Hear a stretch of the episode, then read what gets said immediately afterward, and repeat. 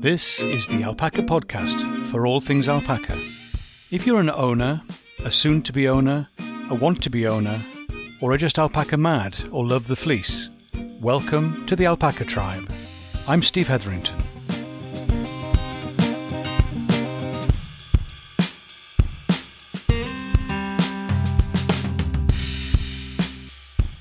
Hi, Steve here. I'm an alpaca shepherd. This week I thought, given it's the summer season here in the U K, that we might have some equivalent of light reading. So it's a shorter episode and uh, some of my musings. This week's episode has been inspired by a talk I'm giving later today. Alpacas, a metaphor for life. This is an artistic borrowing from Marty McGee Bennett's book, Llamas and Alpacas as a Metaphor for Life, an excellent book that you should look out and read. See the link in the show notes. I love the way she draws you into her story and her experience with both llamas, alpacas, and running clinics.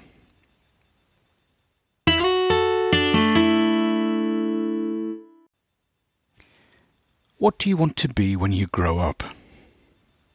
I guess we've all been asked that question. Well, as I look around, I realise I'm now in the top slice of my family generations, and I'm asking a different question. Where are all the grown-ups?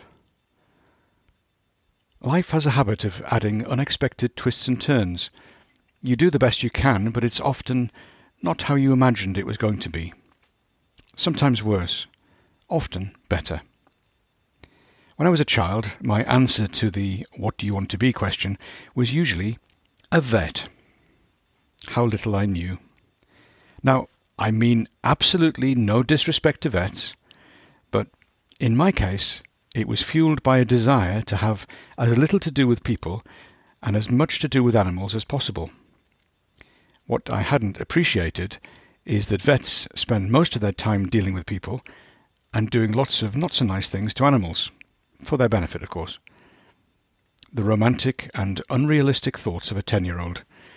Anyway, somehow the twists and turns resulted in living in a valley in South Wales, growing a herd of alpacas. Who could have known? I met my first alpaca online. Well, not quite true. We used to walk our dogs in the woods, and one day spotted, through the binoculars, some strange long-necked creatures a few fields away. I think they were alpacas. I've mentioned before that my wife's subtle hints to me about alpacas went unheeded for a long time until she prevailed upon me to take a look at a website. It was clear we needed to see them, and when we visited, it was clear we wanted to make room for them in our lives and in our valley. Eyes that met across a crowded field. One female alpaca in particular caught our attention, and from the first moment was on our wish list. Such bearing, such presence, and such depth behind the eyes. We were hooked.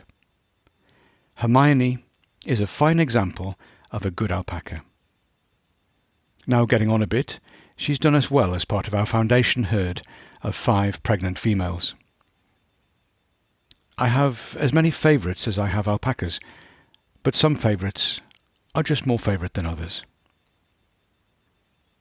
How often, when you're watching a group of alpacas, do you suddenly realise that it is you that is being watched? I want to tell you three tales of some favourites, all beginning with M. Millie. Millie is a black thirteen-year-old matriarch. She's a leader. I hesitate to say the leader, but she may be that as well.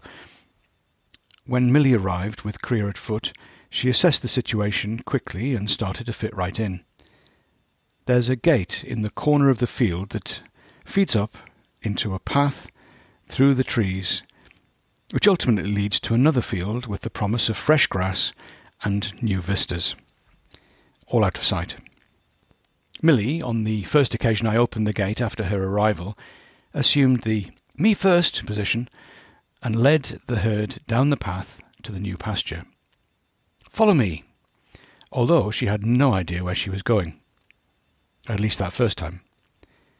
Now she still assumes that role of leader, and the herd will follow her lead, down the path, out around the lake, away from the stables, wherever they're going. And if she's not at the front, when I open the gate, the others kind of hang around, going, oh, not sure what to do now, until she arrives, walks through them, and leads them on down the path. Millie the matriarch. Megan is my second M. She is number one. The first one born here in the valley, our textbook delivery of eleven o'clock on a sunny day, under the trees just in front of the house.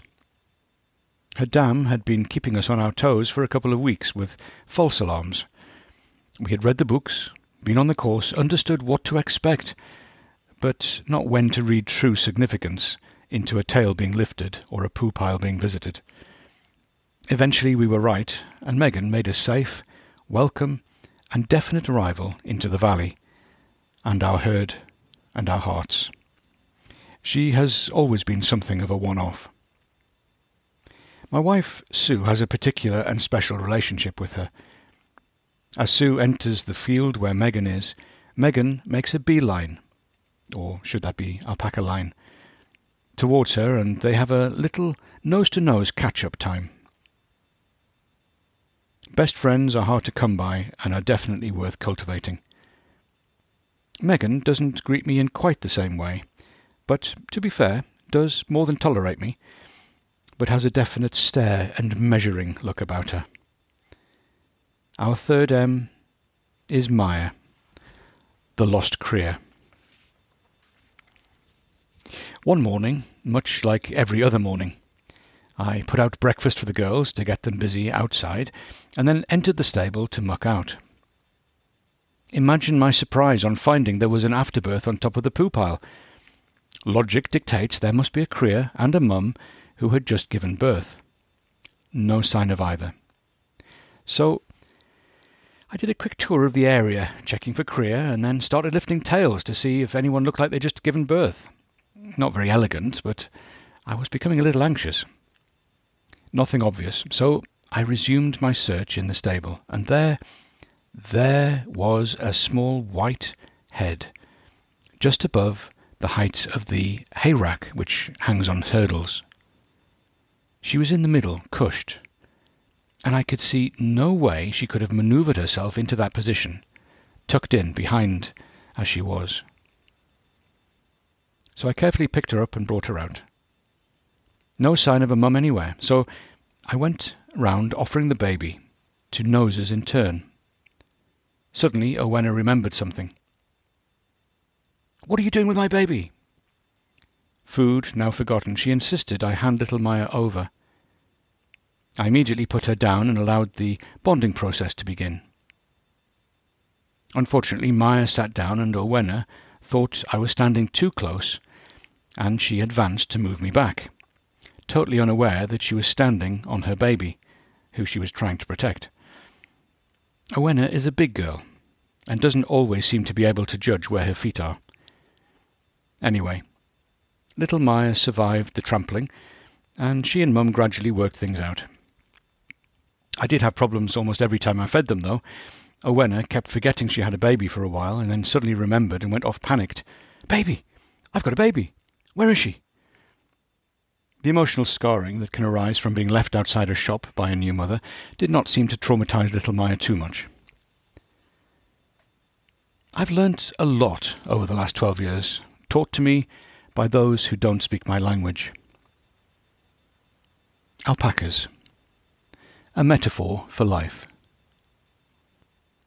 So what have I learned? Millie. Millie has taught me that you don't always have to know where you are going in order to lead. Sometimes just stepping up and being the leader you are is enough. Megan. Megan has taught me to make good friends. You're going to need them and they will need you. There's only one Megan. There's only one you. Maya Maya's taught me that, as important as it is, don't always put food, or your feet, first. Know what is important, and stick to it. I didn't know that I had a shepherd in me until we had alpacas. What do you not know that's in there, waiting to be expressed? The journey continues by keeping your eyes and ears open, growing relationships, and having the posture of always learning. Alpacas may not be your metaphor for life, but they certainly are mine. But maybe I've made you think enough to find your own metaphor for your journey through life. And maybe that could be alpacas. Thanks for being with us on the journey. Hope to see you again soon.